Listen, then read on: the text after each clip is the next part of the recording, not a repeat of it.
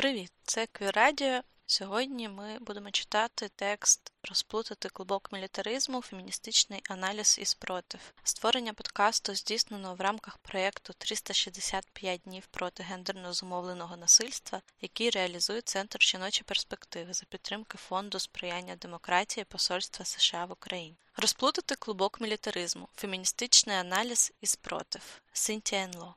Переклад Катерина Буркуш. Джерело Критика феміністична, другий номер 2019 рік.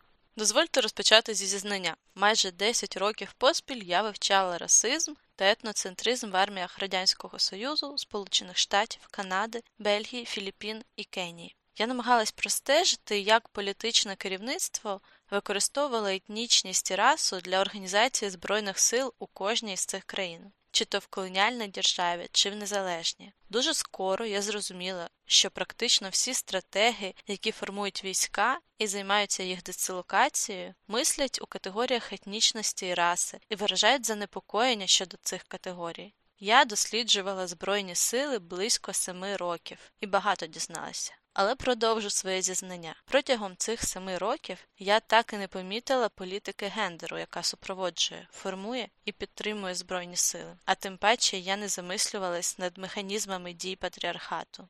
Наприкінці свого дослідження я могла розказати, хто входить до складу військово-повітряних сил Кенії. Це, до речі, дуже цікава тема. Але мені ніколи не спадало на думку, що предметом мого дослідження були чоловіки. Або інший приклад, зосередившись на питанні, кого готує на пілотів сінгапурський уряд, відповідь сінгапурців китайського походження, я не помічала, що досліджують чоловіків, які маніпулюють іншими чоловіками. Інакше кажучи, деякі теми є складними і заплутаними без гендерної оптики, а феміністичні питання додають складності. Динаміки расизмів та етноцентризмів у збройних силах самі настільки скомпліковані, що гендерні питання часто залишаються поза увагою. Мовляв, нащо забивати голову гендером, коли голова і так паморочиться від низки інших невирішених питань. Це справді соромно 10 років досліджувати солдатів і цивільні еліти, які рекрутували і використовували тих солдатів, і не здогадатись, що це дослідження про чоловіків. Мені здавалось, ніби вивчаю міністрів оборони у порівнянні з генералами, сержантів порівняно з полковниками, полковників з рядовими солдатами.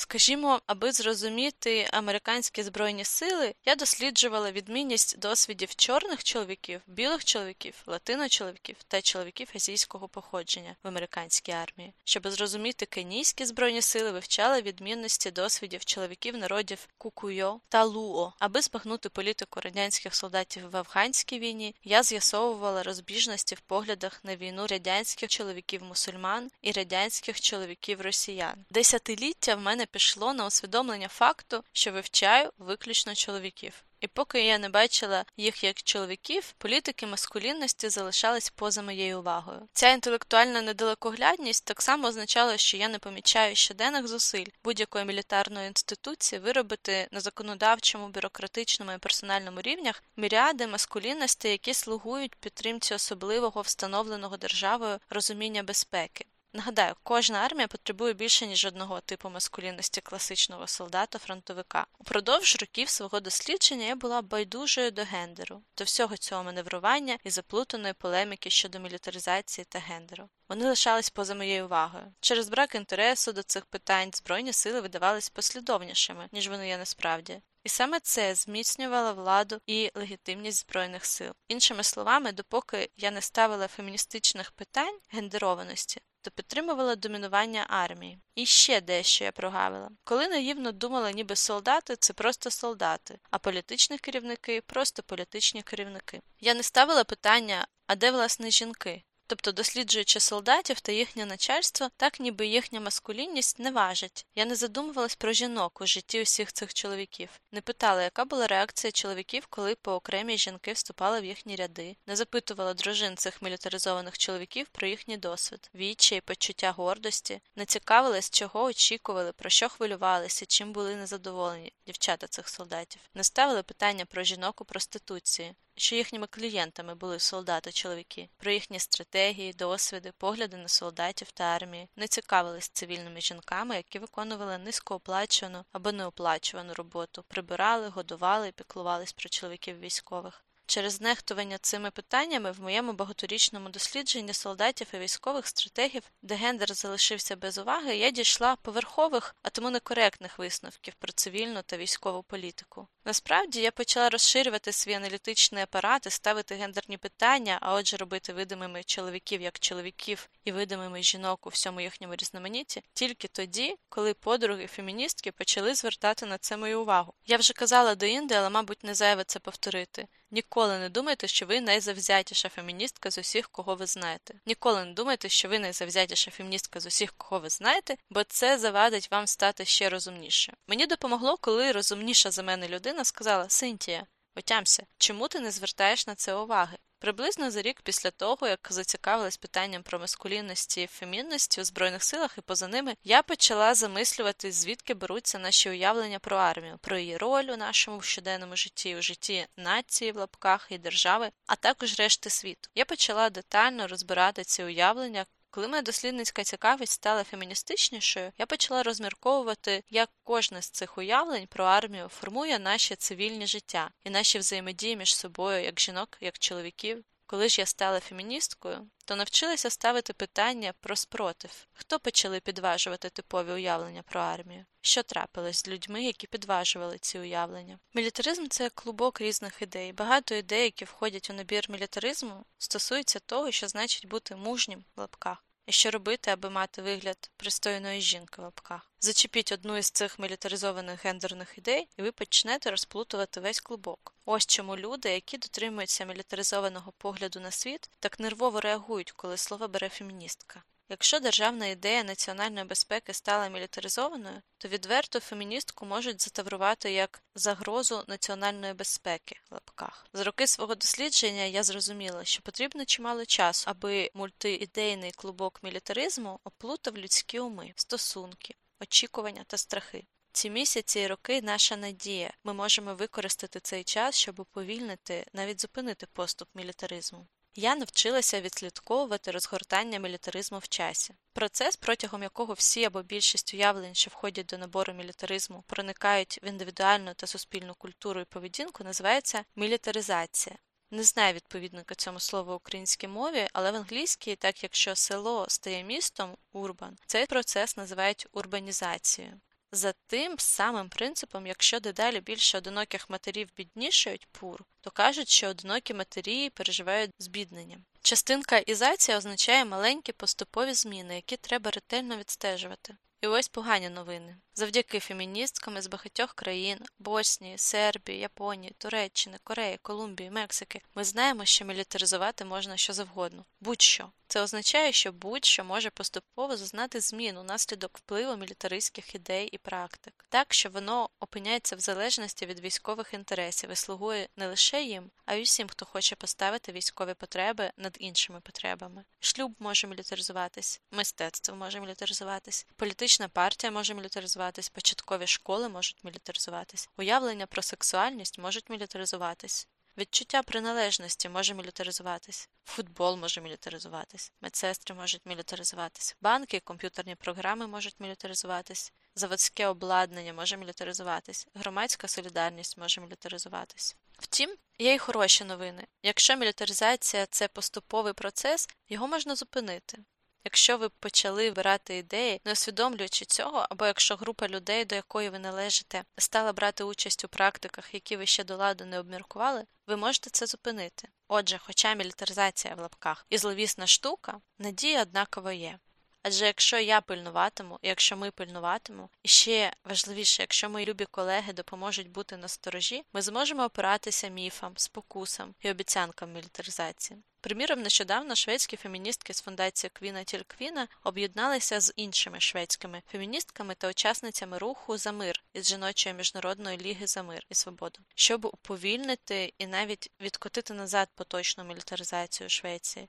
Бо мілітаризм не монолітний, це клубок, звитий із різних поглядів і цінностей. Тож, якщо якась людина приймає одну ідею із набору мілітаризму, вона не конче стане завзятою мілітаристкою. Я вчилася у феміністок із Філіппін, Південної Кореї, Туреччини, Чилі. Вони допомогли мені зрозуміти, які ідеї входять до набору мілітаризму. Вони показали мені, що жінки і чоловіки, які ввібрали одну мілітаризовану ідею, можуть критично ставитись та протистояти іншим мілітаризованим уявленням. Перша ідея, яка складає ядро клубка мілітаризму, світ є небезпечним. Україна очевидний приклад, але навіть якщо в Канаді чи в Нідерландах спитати, чи ви вважаєте світ небезпечним, багато людей дадуть ствердну відповідь. Але є й інші уявлення про світ, не такі мілітаризовані. Наприклад, його можна уявляти місцем для творчості, або місцем для людяності, або місцем для співпраці. Завжди є варіант просто не підтримувати ідею, що небезпека в лапках це основна характеристика нинішнього світу. Заради поширення своїх ключових ідей мілітаризатори вдаються до сексистського трюку. Мілітаризовану інтерпретацію сучасного світу вони увінчують аурою реалізму. Мовляв, якщо ви мислите світ як місце для співпраці, творчості та людяності, живете в хмарах, а бути нереалістичними з погляду мілітаризаторів означає бути наївними. У патріархальному суспільстві, а більшість наших суспільств саме такі, бути нібито наївними це бути жіночними лапках, а бути жіночними лапках це за визначенням ненадійними, нездатними взяти на себе важливих справ та обов'язків. Якщо звертати увагу на такі деталі, стає зрозуміло, що ті, хто просувають мілітаризм як набір ідей, спираються на патріархат, адже саме він надає їхнім твердженням вагомості. Тобто для свого успіху мілітаристи мають знецінювати кожну ідею, яку можна пов'язати з жіночністю. Друга ідея з набору мілітаризму у списку обговорюваних сьогодні, але не друга за ієрархією. Мати ворогів природно. Ви колись помічали, що ця ідея є розчинною в сюжетах детективів. Мене завжди вражає, коли в детективних серіалах слідчі з Нью-Йоркської поліції чи Скотленд Ярд запитують: ви можете сказати, з ким ця людина ворогувала? Буцім ворогувати дуже природньо. Жах. Тижнями і місяцями, спостерігаючи за повільним наступом мілітаризації, ми маємо пильно стежити, як жінок і чоловіків, взятих окремо, переконують у тому, що їх оточують вороги, не сусідки, не торгові партнерки, не подруги, не дружні конкурентки, не просто люди з різними традиціями і пам'яттю, а вороги. Мілітаризатори стверджують, ніби завжди мати ворогів природній в лапках стан речей. Це переконання пов'язане з гендерованими пастками. Наприклад, вважається, що ворог, якого треба боятись чоловікові, це інший чоловік, який прийде і демаскулінізує його, примусить не по чоловічому здатися і зробить нездатним захистити своїх лапках жінок. Тим часом жінку переконують у тому, що її ворог також чоловік, і як твердить сценарій природного ворога в лапках, він прийде в її життя як гвалтівник. Щоби призупинити мілітаризацію, треба пам'ятати про три речі: мати ворогів неприродно. Людину, що треба переконати, що це природно. Більшість чоловіків, яких жінкам варто боятись, це ті, що проголошують себе їхніми захисниками.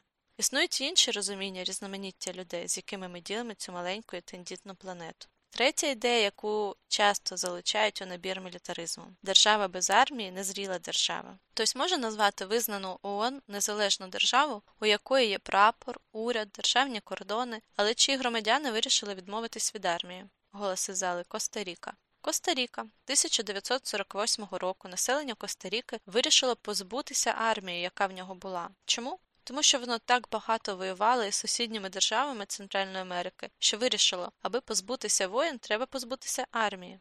Таке рішення, і їхній багаторічний досвід життя без збройних сил показують, що третя ідея мілітаризму, як і попередні, неприродні, не неминучі, не автоматичний і не єдино можливий вибір. Навпаки. Необхідність армії це ідея, у якій вас іще треба переконати, а відповідно ви можете знов засумніватися у ній. Те, що ви колись прийняли якусь ідею, не значить, що ви не можете її переосмислити і відмовитись від неї. Ще дві країни, у яких нема армії, це Самоа на півдні Тихого океану Ісландія, Північній Атлантиці. Втім, сьогодні ісландські феміністки занепокоєні ризиком зростання мілітаризації в умовах, коли стратеги НАТО починають вбачати в Ісландії дедалі цінніший пост перехоплення інформації. Ісландські феміністки подають нам приклад, щоб тримати мілітаризацію на низькому рівні, треба бути пильними.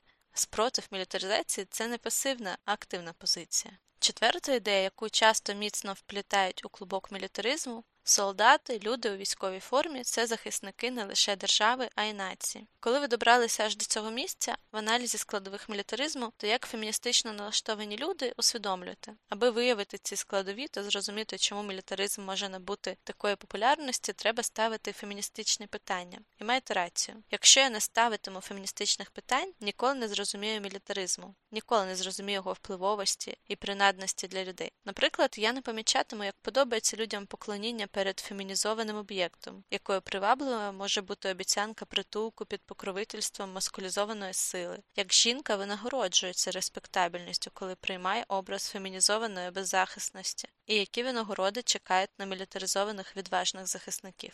П'ята і шоста ідея в типовому наборі мілітаризму пов'язані між собою і посилюють одна одну, а також четверту ідею про мужнього солдата як захисника. П'ята ідея чоловіки природні солдати. Навіть якщо в якийсь момент на якийсь короткий термін уряд знаходить застосування у збройних силах деяким жінкам, небагатьом, інакше це знизить маскулізовану привабливість будь-якої армії для чоловіків, і для виконання певних обов'язків, бажано на допоміжних посадах, жінки не будуть згідно з цим мілітаризованим уявленням природними солдатками. Таким чином, коли уряд епізодично рекрутує жінок в армію, вони не здобувають величного статусу захисниць нації. Історія практично всіх воєн ХХ і ХХІ століття показує, що ті жінки, яких маскулізовані державні стратеги рекрутували в розпалі війни, ставали першими, кого демобілізували, щойно війна завершувалася. Повернення до нормального стану в лапках мирного часу являється як повернення до повністю маскулізованої військової служби, ба більше бажано, аби жінки рекрутовані на військову службу під час війни не з'являлись ні на післявоєнних монументах, які прославляють героїв війни, ні на ювілейних поштових марках. Бажано, аби ці жінки перетворились на вірних подруг, дружин і матерів або самовідданих військових медсестер у сценаріях художніх фільмів повоєнної ери і не були включені до військових пенсійних відомостей. Такі рішення, а це саме рішення, які призводять до гендерованої маргіналізації, є засадничими після будь-якої війни, хоча реалізувати їх не завжди легко. Адже завдяки їм підтримується міф, ніби тільки мужні чоловіки можуть бути солдатами та виконувати патріархальний обов'язок захисників дуже близька до попередньої шоста ідея. Не всі чоловіки відповідають стандартам мілітаризованої маскулінності. Серед чоловіків, яких регулярно висміюють за невідповідність вимогам мілітаризму, особи, які відмовляються від військової служби за політичними або релігійними міркуваннями, гомосексуали, активісти руху за мир, а в багатьох країнах ще й представники певних зневажених расових або етнічних груп. У мілітаризованому суспільстві чимало жінок доєднується до висміювання таких чоловіків. У їхніх очах такі чоловіки не пара їхнім донькам. Такими синами не пишатимуться матері. Мілітаризатори розраховують, що жінки перестануть на цю позицію зневаги до немілітаризованих чоловіків. Тому, якщо більшість жінок почне вбачати у відмовнику за ідейними міркуваннями бажаного зятя, мілітаризатори не зрадіють. Втім, це ще не означає, що чоловіки, з яких глузують за немужність в лапках, автоматично відкидають інші складники патріархату. У Туреччині, Південній Кореї, Ізраїлі, Окінаві, США та Південній Африці, наприклад, феміністкам, які борються за мир, довелося докласти чимало зусиль, щоб переконати навіть тих чоловіків, які подали запит на статус відмовника за ідейними міркуваннями, і тих чоловіків-активістів, які беруть участь у національних рухах за мир, відмовитись від своїх поглядів про вищість чоловіків над жінками. Феміністкам довелось боротись з патріархальними установками і практиками навіть всередині рухів за мир. Отже, ми принаймні частково розглянули набір мілітаризму. Повний набір мілітаризованих ідей містить більше, ніж ці шість складових, і необхідно пильнувати їх усі. Навіть цей неповний розбір підштовхує нас до питання. До якої міри певна людина або установа, або соціальна група, або урядове міністерство здатні перейняти одну чи кілька цих ідей, і за який час півроку чи десять років? Яким чином це перейняття відбувається? Які наслідки цього? І на кому вони позначаться? Я викладачка і за роки роботи навчилась не робити поквапних припущень, не думати, що людина, яка перейняла одну або навіть дві з цих шести мілітаризованих ідей, проковтнула весь пакет мілітаризму і стала запеклою мілітаристкою. Натомість я намагаюся зрозуміти, які ще в людини є переконання. Можливо, вони суперечать мілітаристським чи навіть протилежні до них. Я намагаюся з'ясувати, до яких мілітаристських ідей люди ставляться насторожено або повністю відкидають. Хай там які переконання люди прийняли за правильні або за норму рік тому, та чи почали вони переосмислювати свої погляди. Мене цікавить, чому переосмислити ці погляди так важко через страх втратити відчуття залученості. Може, вони бояться втратити роботу чи клієнтів або хвилюються, що позбудуться авторитету. Мірою заглиблення в ці заплутані питання постає проблема зв'язків, над якою ви сьогодні з тривогою розмірковуєте тут в Україні. Це зв'язки між мілітаризмом, фемінізмом і націоналізмом. Шість ідей, які частково формують пакет мілітаризму, можуть проявитися в спосіб, що міцно склеює мілітаризм із націоналізмом. І така політична склейка може призвести до того, що антимілітаристський фемінізм буде здаватись багатьом людям в кращому разі наївністю, а в гіршому загрозою. З іншого боку, досвід різних країн показує, що зв'язки мілітаризму з націоналізмом і фемінізмом були і є нестабільні. Цей метафоричний клей не завжди ефективний, ці складні зв'язки динамічні. Отже, за цими тристоронніми взаєминами потрібно спостерігати в конкретних умовах і впродовж тривалого часу. У багатьох країнах феміністок, з якими мені доводилось працювати, глибоко непокоїть націоналізм. З одного боку, вони погоджуються, що націоналістичний рух може визнавати жінку частиною новопробудженої нації, уперше в житті давати жінкам відчуття суспільної значущості, вказувати на суспільну важливість раніше ігнорованої хатньої роботи, виводити дівчат і жінок із домашнього ув'язнення, визнаючи їхню приналежність до великої нації. Тисячі жінок від північної Ірландії до Південної Кореї, від Мексики до Єгипту відкрили для себе важливу громадську діяльність завдяки запалу націоналістичних рухів. Втім, з іншого феміністичного боку, саме через те, що націоналізм так часто нормалізує поняття ми і вони в лапках, це може посилювати мілітаризовану ідею, ніби вони в лапках і є ворогами в лапках. Наприклад, я уважно слухала сучасних японських феміністок. Вони не лише протестують проти підняття державного прапора і виконання державного гімну, а й наполягають, щоб японські націоналісти визнали той факт, що під час Другої світової війни імперська армія Японії систематично експлуатувала корейських, тайванських і філіппінських жінок як сексуальних рабинь, жінок для втіхи в лапках. Ще я слухала алжирських феміністок. Чимало з них боролись пліч опліч із алжирськими чоловіками проти французького колоніалізму націоналізму, аби потім з'ясувати, що нова незалежна чоловіча політична еліта намагається насадити алжирським жінкам патріархальний шлюб і патріархальні закони про опіку над дитиною, нібито в ім'я традиції в лапках. Тим часом не всі націоналістичні рухи без перешкод скочуються в патріархальний мілітаризм. Наприклад, завдяки організованості квебекських феміністок у 1960-ті роки квебекські націоналісти відмовились від деяких мілітаристських намірів і зробили права жінок невід'ємною частиною тогочасного квебекського націоналізму. Але трансформувати той націоналістичний рух вдалося лише завдяки організованості місцевих феміністок і чіткій феміністичній критиці патріархальних і мілітаристичних тенденцій. Окрім цього, феміністки з різних країн навчили нас, що націоналісти також легко підхоплюють ідею про роль чоловіка-захисника жінок і нації. Будьте насторожі, кажуть феміністки зі Шрі-Ланки, чи Еритреї, чи В'єтнаму, чи Нікарагуа, коли жінок починають захищати від гаданих ворогів нації. Якщо жінок захищають, від них чекають вдячності. А ще гірше від них чекають мовчазного і шанобливого виконання неоплачуваної роботи для націоналістичного руху або в сім'ї, коли їхній поранений або психологічно травмований син, коханий, батько або чоловік повернеться додому, виконавши свої мілітаризовані чоловічі націоналістичні насильницькі обов'язки. Від жінок і дівчат, які воювали в націоналістичних арміях, чекатимуть, що вони відійдуть на задній план і без жодних нарікань повернуться до своїх природних в лапках ролей відданої дружини і матері. Ця феміністична обізнаність тримає в тонусі борчин за жіночі права протягом місяців і років після повалення націоналістичними рухами колоніального або диктаторського режиму. Повоєнні часи, які настають не лише після очолюваних державою, а й після націоналістичних повстанських війн, може стати патріархальною поствійною, коли жінок змушуватимуть до неоплачуваної, невизнаної мовчазної доглядової праці, але не варто недооцінювати зваби мілітаризації. Мілітаризація дає відчуття причетності. Мілітаризація дає багатьом жінкам можливість бути визнаними в ролі активних будівниць нації. Інакше кажучи, щоб боротися з мілітаризацією, треба пам'ятати, що мілітаризація це не лише про насильство, це також про причетність. Це коли інші співвітчизниці бачать тебе як громадянку, як цінну співучасницю. Практикувати феміністичний погляд на мілітаризацію це не факультативна справа. Феміністичний погляд на механізми роботи мілітаризації, її принади тих винагород, які вона обіцяє жінкам і чоловікам, на мою думку, абсолютно необхідний нам усім. А отже, та важка робота, яку ви всі робите сьогодні тут, в Україні, примножує важливі знання, які потрібні нам усім.